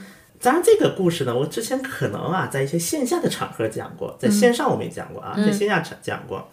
我呢有申导的 Kakao Talk 然哦，后呢类似于中国的微信啊，对的，然后它的那个类，我们可以理解为就是大家看 Kakao Talk 知道有一个头像，它有一个背景画面，我知道你在那个微嗯微博上里有面发的过置顶，看你微博的时候对，看到但很多过人不会看。申导的那个背景画面是一个桶，是一个油桶，嗯，油桶上面贴着一句话，落款是美术道具组，嗯，说申导，请你把它燃烧吧，请你把它烧了吧。然后我问是什么东西烧的，他说是烧的是道具，就是一些一次性的道具，包括台本儿，一把火全烧了。这个的意义是，一个是旧的不去，新的不来，嗯，第二个是我终于解放了。当然，前面他说前面是 o l o n 对媒体说的，后面是他真实想法，结束了。嗯，结束了，不用再管这些了，我们各干各的事儿去。哎，申导好像对于结束这件事情非常有仪式感，一直以来可能都是这样。就你说了这个燃烧这个桶的事情，还有他其实《记忆》不是拍完很久了嘛，嗯到现在他还在清空硬盘。 他为什么要剪这个蓝光碟？就是因为他发现硬盘里有很多舍不得删的东西嘛，包括他跟老罗合作的那个《记忆》硬盘清空计划，就是在第一季和第二季之间，就本来要播第二季了，但是第二季延期了嘛，因为他们对拍的时间比较长。这中间会在老罗的那个 YouTube 的频道 Channel 十五页，嗯在那个频道会每次放送基一的花絮剪辑，这些剪辑都是申导自己做的，应该。对而且他当时说，他特别享受配花字这些工作，对基一的告别真的是做了一年多，一直在告别，就想是的把这个硬盘给它清空，因为里面有好多舍而不且得的他说了一句东西，话，他说为什么我要去做一些结束？因为就算我自己觉得结束了，如果我不把它们烧掉，那么它就不算结束，还得有人惦记它。啊嗯，还得有人去惦记他。其实这就跟刚才说那个有关系嘛。我觉得深导很多时候燃烧了自己，点照亮亮了了他别人。人， 真的，我看他新年直播在线上卖那个蓝光碟，就是直播带货，在那个 Channel 带十着五剧页，组的 对人，，带着剧组的人，还有他那个黑眼圈真的好重，你就觉得他过去一年应该每没天有都休息在那过个我剪感辑觉我室可里以做。透露一下，这次我去韩国见深导的时候，我们是从我到的前几天开始约的，嗯，一直约到了我走的当天。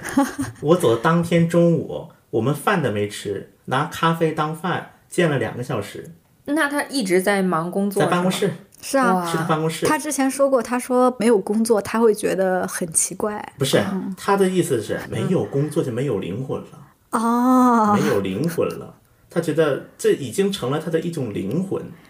啊！黑眼圈算什么呀？我觉得让我印象最深，当时因为我去他们办公室，就 A g is coming，、他们办公室在那个 CJ 隔壁，离 CJ 很近的一个写字楼，一个商住两用楼，里面他的办公室在。当时我进去就看到了第一个画面是罗云熙在那开会，哦，所以可以他在办会公议室室里挨开会着是吗？是啊，所以他们三个永远绑 定。 然后呢，申元浩一边来接我，一边说了一句话：“这男人怎么多呢？我要操！” 又开始调侃他了，们 俩真的是互怼的关系。想爱干想嘛啥？嗯呢？那就瞎忙活啥呢？因为罗云熙在里面开会，瞎忙活啥呢？然后呢，当时秒的一眼，我看到了他姐姐的那个蓝光。哦，嗯其实我是看到了一点点的，但是我答应他不说，保 密，我答应他不说，不说任何事情。嗯。然后后面我们反正聊了，因为其实我和申导之间呢，反正申导也是个性情中人啊。认识是因为一次采访，因为以前我在那个国内的媒体工作的时候，嗯，当时有那个 TVN 十周年，嗯，那个 awards 因有有采访活动，当时我护照的原因，护照丢了，所以我去不了韩国了。嗯，因为有一些嘉宾是要电话采访的，嗯就有本来是要对面对面采访，但是呢我过不去，然后前线就不懂韩语，本来想约罗导，罗导没约上，约了申导，嗯，当时就做了电话采访。嗯大家知道韩企呢，它按逻辑来讲啊，它有它的一套就是规则逻也好，逻辑也好。但申导这个人很有意思在于哪呢？他是他是打破了这套逻辑，比如说。根据正常常规，在韩跟韩国电视台的人做采访，必须要经过电视台的宣传组，就是审呐、而且得用办公室电话采访。啊，座机是的，嗯就要做几。结果我看到了是，我把我的手机号告诉了，就是那个 TVN 那边，嗯，结果一个手机给我打过来了，哦，所以是申导的私人手机号，是的，哦，然后本来说哈才十五分钟，给了三道题的提纲，说我们申导很忙啊，我们聊了三个小时，啊，感觉他人好好哦耶，就八卦，我们八卦了三个小时，顺便鄙视了一下罗导，可能是这个戳中了他的心。我们一起鄙视了一下罗导，然后这个是一个契机，后来就有了一些交流，嗯，然后呢，我去我去那个上岩洞找过他喝酒，嗯哦，桑安董，对他们办公室，那个时候他在 CJ 里面嘛，TVN 里面上班嘛。申导这个人很有意思，他想接你电话的时候，他很快的；他不想接你电话的时候，别说你了，连 CJ 据说啊，连 CJ 老板都找不到他。 嗯嗯哦，就很就是有业界传闻说，CJ 的老板打了他三天电话他才接，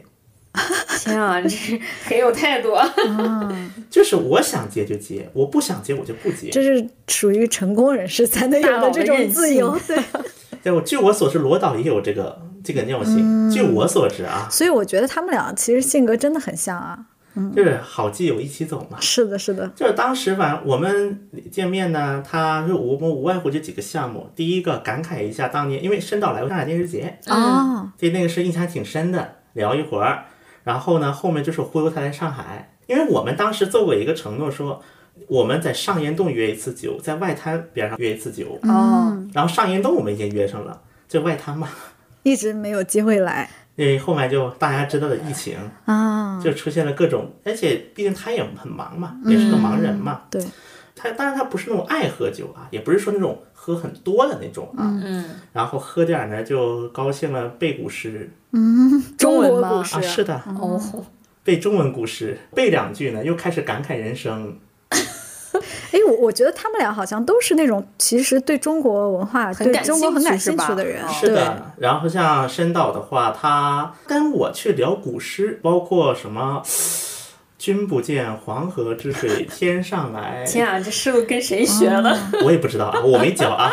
我声明就我没教。啊，但是他反正跟我说的一点，他说对于中国他印象很深的就是，他觉得《请回答》系列讲的是韩国的家庭故事，因为是八八也好啊，九七也好，都是讲韩国人的家庭故事。他没有想到会让很多中国人觉得感同身受，因为在他的印象里，他觉得中国和韩国文化背景不一样，尤其在八九十年代，这些经历的发展阶段是不一样的。那为什么会有这么多中国人感到同感？这个他来问我了，他问我在那个三个小时的电话采访里面，我跟他说，因为一个我们都在东亚这样一个大的环境下，嗯，而且我觉得人的感情到头来是共通的，是的，对是人的，的感情是共通的，因为《请回答八八八八》也好，九七也好，九二也好，它三部曲其实都是讲的是一种就是那一代人共有的一段记忆嘛。我觉是得的中国人这一代也有中国人共有的记忆，大家看着会共温，就是回温到这个当时的一个故事，嗯就会有一种代入感。虽然可能背景不太一样，嗯，但在这背后蕴含的爱，在背后蕴含的情感是一样的。是的，亲情、友情其实对，是我觉得很这相个似才的。是最可贵的。我觉得这个无论中国、韩国都是一致的。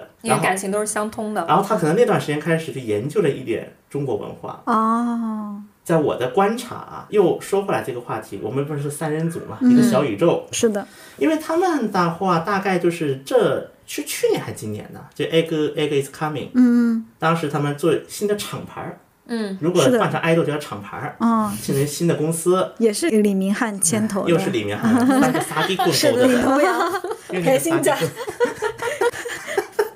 对，当时因为我后来问了，我问过一句，我说哎 “egg is coming” 名字咋来的？嗯，我说 对这名字有点意思啊。他说其实也没什么，就是他们四个，他们小宇宙开会的时候啊，不是播客是小宇 宙啊，他们几个小宇就我就习惯就这么叫了。嗯小宇宙开会的时候就说，能不能起个有点意思的名字？嗯，那什么叫有意思的名字呢？当事人用尽一句话，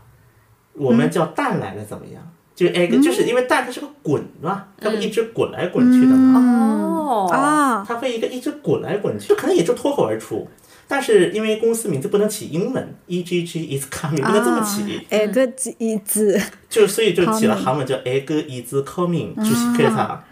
所以还是作家起的。啊是的，确这实，这确名字实很有趣，对，就是很有没什么原因，趣。哦就是有意思。재밌으니까저죠 哦，而且我看他们的那个 X is coming 的成员啊，嗯其实很多都是从很早就跟着他们的，像那个什么申孝敬、啊，对，申 PD，还有那个 Kim Daeju 啊金大洲金大洲金嗯大洲作家，对。我觉得他们三个人的做事风格就是这样的，就是如果你这批人都是那种有热情，我们指向的是同一件事情，那我所有的事情都跟这些人一一起干。对，我觉得这是化学反应吧。嗯，我是个人是这么觉得啊，因为 A G S Coming 最早它还不是一个 C Z 的一个控股公司，嗯、是 C Z 后期投资的。嗯，当然在这个投资背后呢，其实也有一个是保护的一个决意味，因为据我了解，T V N 在大概去年的时候还是出过一个就是架构变化，啊，内部是有过架构变化的。在这个过程当中，因为当时逻辑上来讲，像那个深岛啊、罗岛啊，他们是属于 TVN 的员工，虽然嗯是可能是准高管了，那、也是员工嘛。虽然他的工资已经比他们董事长高了，是的，那罗个岛的工资是比董事长高的。你在那个 Naver 上搜索那个拿用手，第一个出来的是他的 年薪。杨蹦嗯，对，哦所阳以光搜索所以罗导跟申导 谁的啊，会罗导更高，罗导肯高。定是罗导高啊。然后？呢，深到老，然后这个鄙视罗导，因为申导那个作品 list 其实没有那么多。但是老罗是一直在出综艺的，哦而且接很多 PPL，、 PPL，其实像如其实如果没有深到这种就是跨界的这个壮举啊，可能现在艺就是因为现在其实你大家如果看能发现艺能 PD 和 drama PD 之间，嗯，它的这个界限在模糊化，嗯，在模糊化。如果没有深到当你的壮举的话，那么应该现在艺能还在鄙视链的下面。哦，还在鄙视链之下，就是一个深岛，一个裸岛，用一己两己之力。是的，我觉得他们俩有共同的那个关系，就是老罗其实让综艺变成了一个有作品，就感觉其实是一个体面的算对，是嗯很值得拿出来说的一个东西，因为他做的国民度也好，然后出海也好，也都做得很好嘛。嗯，然后呃深岛是提供了这种可能， 很多做转综艺的型一个的转对型啊。对，但是我觉得我印象很深的是有一次深岛当时电话出演过一次，在那个《无限挑战》嗯的节目上、电话出演过一次。当时是什么情况呢？就是那个李金奎，李金奎、也算是韩国综艺界的元老级别之一了。李金奎，他都六十多岁了，现在还在，还在，就是那个《马里特》，就我的小电视，不然躺着演播嘛。嗯，对，当时李金奎就是给那个申导打电话，这也是节目效果啊。嗯嗯，就是说为什么你申导都发达了，做《请回答》做这么火了，怎么你们不想想我跟你曾经同苦同乐的综艺人？因为李金奎上过男男人的资格，哦，哦就是啊，你就抛弃了我们这些综艺异能人们嘛。啊啊！对，说到这个，刘在石还和申 PD 之前一起做过节目，申元浩上那个 U Quiz 里面，他就说啊空空打那个游空空戏，党，啊，恐恐怖的空空党，他们两个是那在很一早起了的啊。空空党真的然后很早申元了。浩说他对刘在石印象特别好，就是因为刘在石是第一个跟他说非敬语的艺人，就跟他变亲近的一对个艺人啊是的所以刘在石真的人品是刘在没石得很有说。分寸，哦就我朋友圈有一个朋友啊，跟我讲过刘在石的故事，因为他是在以前在刘在石公司工作过，然后他就是说有一次可能就是他的一个下属吧，以前的下属，可能在一个综艺片，因为在韩国嘛，在韩国当地嘛，片场可能就遇到了刘在石，嗯，那你说那刘在石肯定不认识他嘛，嗯。然后呢，他就说我以前在您的那个公司工作过，刘在石脱口而出觉得啊，就就直接把我那个中国朋友的名字说出来。哦，那你应该知道他吧？我当时跟他一起工作过。哦哎，他怎哇么记得啊？ 刘在石的，就我觉得刘在石之所以他是神，一个是脑子的能量，他就是脑记子性超比群较，好，嗯但另一方面也是，人家情商真的是也是高。是的，嗯是的人，家情商也是真高，我觉得这个是咱不得不承认的啊。嗯，是咱们又说到这个编导这个话题，当时说《无限挑战》，这李庆奎那打电话说：“你怎么忘本儿呢？你现在在做，请请回答李庆奎，我无限配合 你。”申导说两句话，嗯，第一句话。你是不是大大中午的喝酒喝多了，呀抓着怂。耍酒疯了在这儿， 第一个，第二个，第二个就是说，当时我请回答，我我也不是没叫过你，可可拉那是真的哦，是你然后自己是不，他拒绝了是吗？就是你自己不知道。然后李靖回一句，我哪知道请回答会那么火？啊，这个是当时老罗也没想到他们后续会火吧？因为李友静在跟他说要拍电视剧、写电视剧的时候，老罗就说干嘛去做电话这么大的事儿啊？老老实实的做综艺不好吗？因为他们当时在综艺也已经做得很好了嘛。嗯，对，但是最后郑元浩不说那句话吗？无论现在我是什么样，但我的根儿永远都是一个综艺，综艺 PD，저는계속예능 PD를 거고요。不忘本啊，虽然说我没现在没有具体的计划，但我也有意向想为综艺这些综艺人们做一档节目。这是当时哦申元浩表过这个态的。然后据说据说，据传说，罗云熙回来就鄙视他嘛，说：“那你那意思，你的根儿还是那个异能批的话，那你现在就是根儿，那你灵魂在综艺，你你就只有肉体到了电视剧呗。调侃 只有肉体却做的这么好，哎但但是我我我想起一件事情，申导在导那个《机智的医生》的时候，罗 PD 不就是本色出演了一个嗯是角啊，色他吗？在九四其实就出演过一个让呃房客服不 服的，早上端出那个咖啡就说啊里面有咖啡还有鱼精 鱼翅，然后让他们 去选。这个鱼精一只真的是罗云熙的第一个带火的产品。是的，哎，说到这个，我还得说一个，他们在第一第一季嗯直播的时候。罗 PD 当时说：“为什么不给我安排一个角色？”而申 PD 说：“哎，嗯，不是已经在九四演过了吗？”然后罗 PD 说：“他还想演什么的？”然后弹幕哦就说：“他可以去演马奈和莫奈的爸爸。”结果第二哦季真的他就是真的演了马奈和莫奈的爸爸。医生的儿子不是叫吴珠嘛？哦宇宙，宇宙他说宇宙为什么每次去那个莫奈家都能待很久？说莫奈的阿爸带他们去那个露营还是什么 的，结果一打开门就说：“哎，你是、那个、你长得好像那个罗罗伊伊什西么？”啊他说：“哦，只是长得像。” 没有，他说你这样会会让就是有点累，让我很难堪，你是做人了。 他他甚至哎，我不知道这个台词是申导故意给他写的，就是调侃自己的肯外定是貌。李友静写的呀李。友金写的啊呀，李友金写的呀， 其实李友静，如果同时看过李友静的综艺和李友静的这个电视剧的人，就很容易发现其中的一些关联。但是这种关联就只有我们这种粉丝可能才看出来。哦就比如说《记忆》里面有一些情节是。有两个主角，他们在开车的时候，那广播里播的是那个殷志源和李秀根的电台，然、后他们俩在说啊，那接下来就为大家放送这首歌，什么 Aloha，啊就完全是《新西游记》里面的一些梗，包括李易俊的那个角色，我觉得是。融合了李秀根在《新西游记》里面的一些人设，就比如说他会做空放鸽子的那个表情，这个就是根叔在《新西游记》常做的操作。天啊，这真的是真粉丝才对能发这掘种就些只有小宇宙粉丝才能发嘛，现所以叫一个宇宙 嘛。对，而且一个他宇做宙的那些周边的综艺，现在在十五夜就是总是做那种短综艺嘛，而且他为《新西游记》的每一个成员都定制了一个综艺，所以老罗这个人就真的很厉害啊，挺有意思的。所以我是反正到现在我就一直有一种感觉啊，其实何尝我觉得韩国这几个名 TD 吧，嗯，何尝我觉得他们其实已经形成了一个宇宙，形成了一个嗯宇宙，就是你中有我，我中有你，在互相受影响当中，各自形成了各自的小宇宙，嗯，然后这几个小宇宙结合在就是我们现在看着的这些优秀的作品，是的，是的。而且我们其实今天主要聊的是综艺和电视剧嘛，那包括对，其实我们主要聊的是两个好基 友，一是对的，儿好是基友的，的相爱是相的，杀是。的，是的。其实电影行业跟他们也很有有很大关系，比如说他们去年做的那个尹汝贞的《意外的旅啊程》旅程就是嗯再现了他去奥斯卡颁奖的这个过程嘛。我觉得对于整个韩国的影视行业来说，就这种呈现，就是看起来好像是随意做的一个东西，但是它做出来的结果又让你挺能感动的。就即使我不是韩国人哈，嗯我还能感受到他们的那种骄傲感吧。那我想知道他们就比如罗导跟申导，他们知道自己在中国很有名吗？申导知道罗导比他更有名吗？这个问题，我觉得他应该不想知道。 呃，我跟他说他会骂我，所以嗯我没敢说。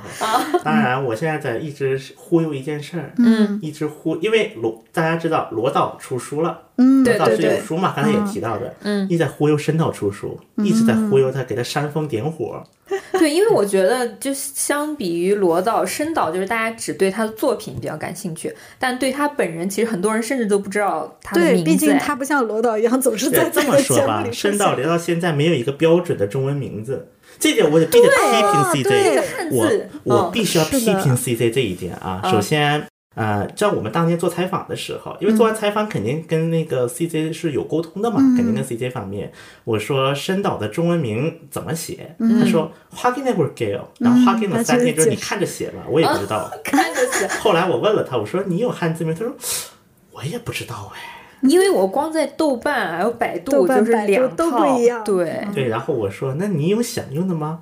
啊，他说：“四季面就过去。”他说：“我什么时候把中文学好了，我什么时候给自己取一个吧。然后他跟我从一六年说他要学中文到现在嗯了。只还是君不 见，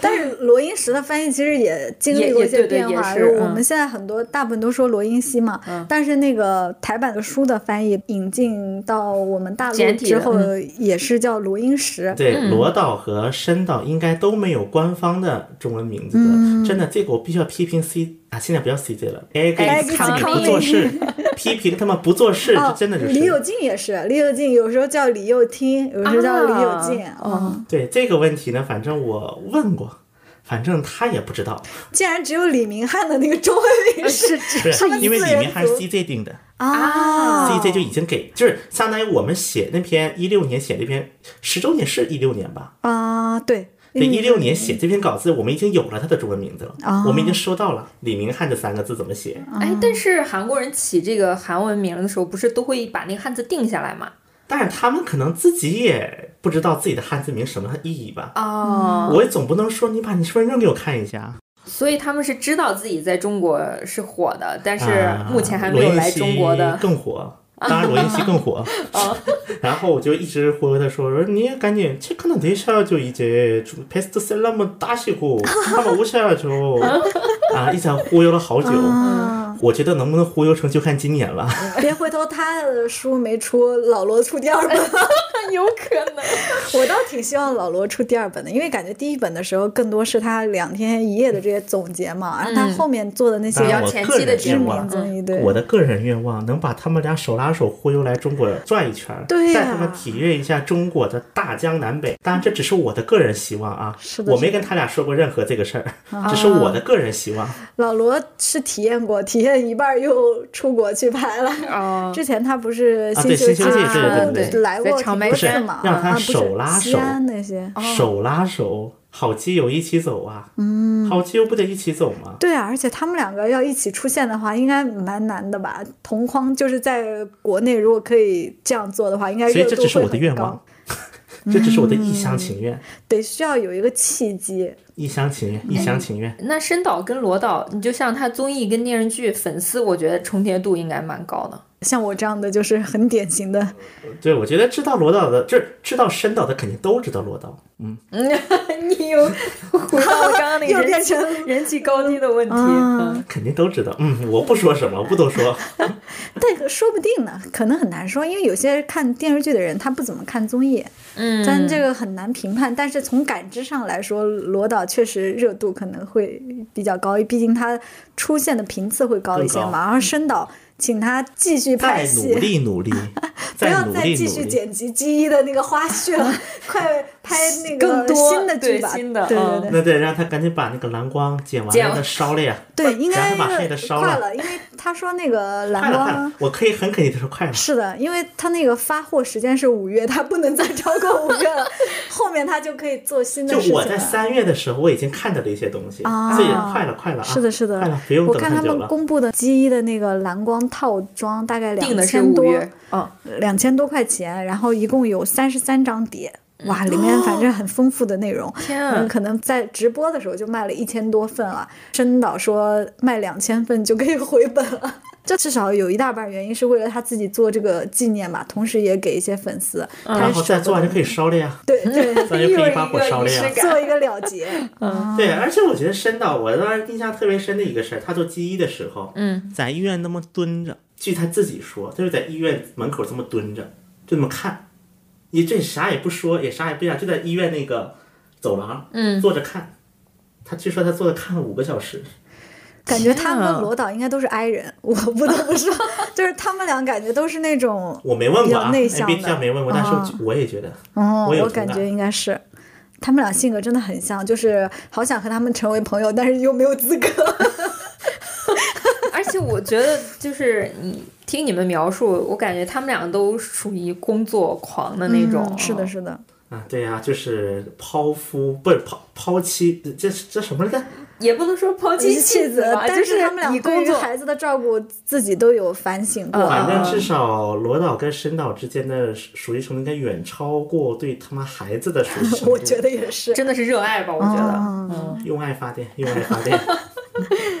好，那么今天我们又大概一个多小时的时间，嗯，聊了这个小宇宙，不是播客小宇宙啊，嗯再解聊释一遍，了对，聊了就是啊韩国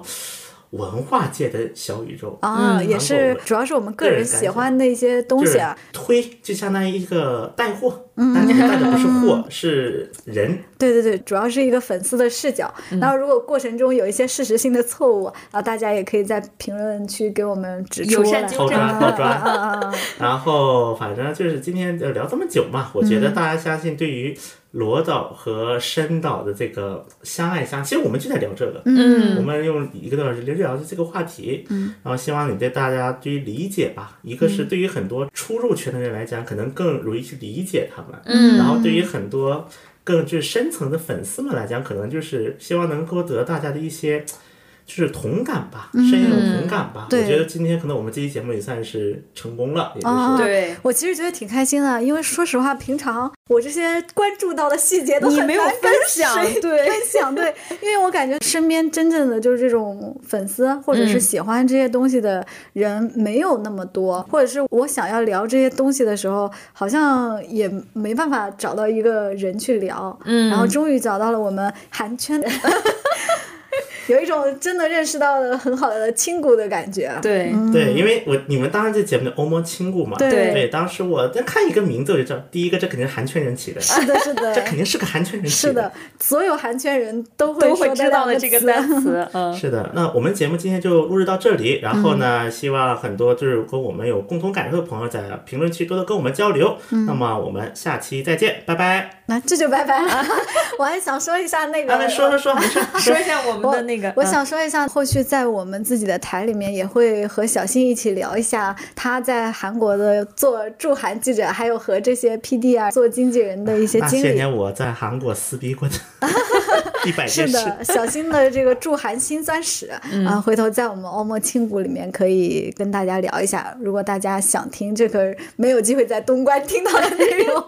对，就去我们的欧盟亲故电台，嗯好，就是到时候也就是把你们你们电台的那个，我觉得可以到时候发个链接，就在那个评论上面，嗯发个链接让大家可以直接就一键转移。跳可以台 的，，可以先跳的，台可以 的。嗯好，那么我们就跟大家打个招呼吧。好，那我们下期再见，拜拜。拜拜拜